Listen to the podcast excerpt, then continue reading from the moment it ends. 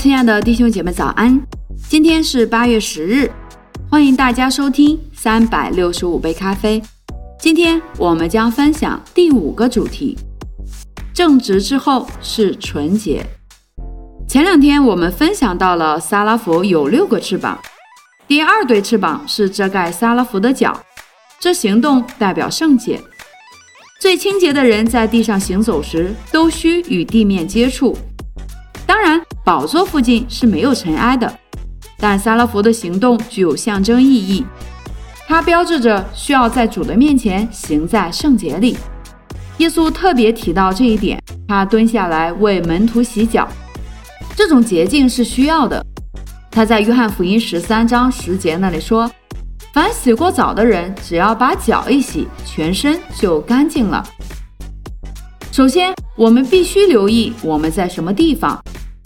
保罗在罗马书十三章十四节说：“不要为肉体的工作供应什么，不要祈求，免得入了迷惑，然后又踏进陷阱里。不洁的脚象征着行差踏错。”在以赛亚书五十二章十一节那里说：“你们杠抬耶和华器皿的人呐，勿要自洁。”我们都知道这种建议是易于提出，但不易执行。现代传播媒介把道德的污染倒进空气里，就如烟囱喷出煤烟。我们需要一个防毒面罩，以免吸进灵魂的病菌，就是随着物质主义时代而来的不幸。勤劳工作是一回事儿，但我们还需要别的帮助。它是什么呢？我们最佳的守卫是用神的话语常常清洗我们的思想。我们的思想生活是攻不破的。因为有神的话语调节，也有耶稣的宝血遮盖着。借着每天读神的话，约束我们的心，它是防疫注射，使我们能防备一切属灵的传染病。正如诗篇一百一十九篇十一节那里说：“我将你的话藏在心里，免得我得罪你。”科学家制造了一种汽车光洁剂，可以防尘。早在这种科学发明之前，信徒已发现神话语的能力能击退罪恶。我们就如圣经在腓立比书四章八节那里所说的：“若有什么称赞，这些事你们都要思念。”我们能怎么做呢？开始的时候，圣经给我们美好的事物，让我们去思想，也防御我们的欲望和动机，要祈求免得入了迷惑，并警醒祷告。永不要假设自己不需要那样做。你想在圣灵里获得荣耀的自由吗？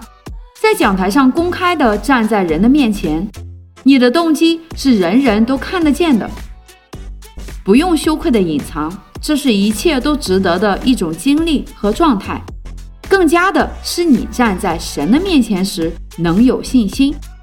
正如约翰一书三章二十一节那里说：“亲爱的弟兄啊。”我们的心若不责备我们，就可以向神坦然无惧了。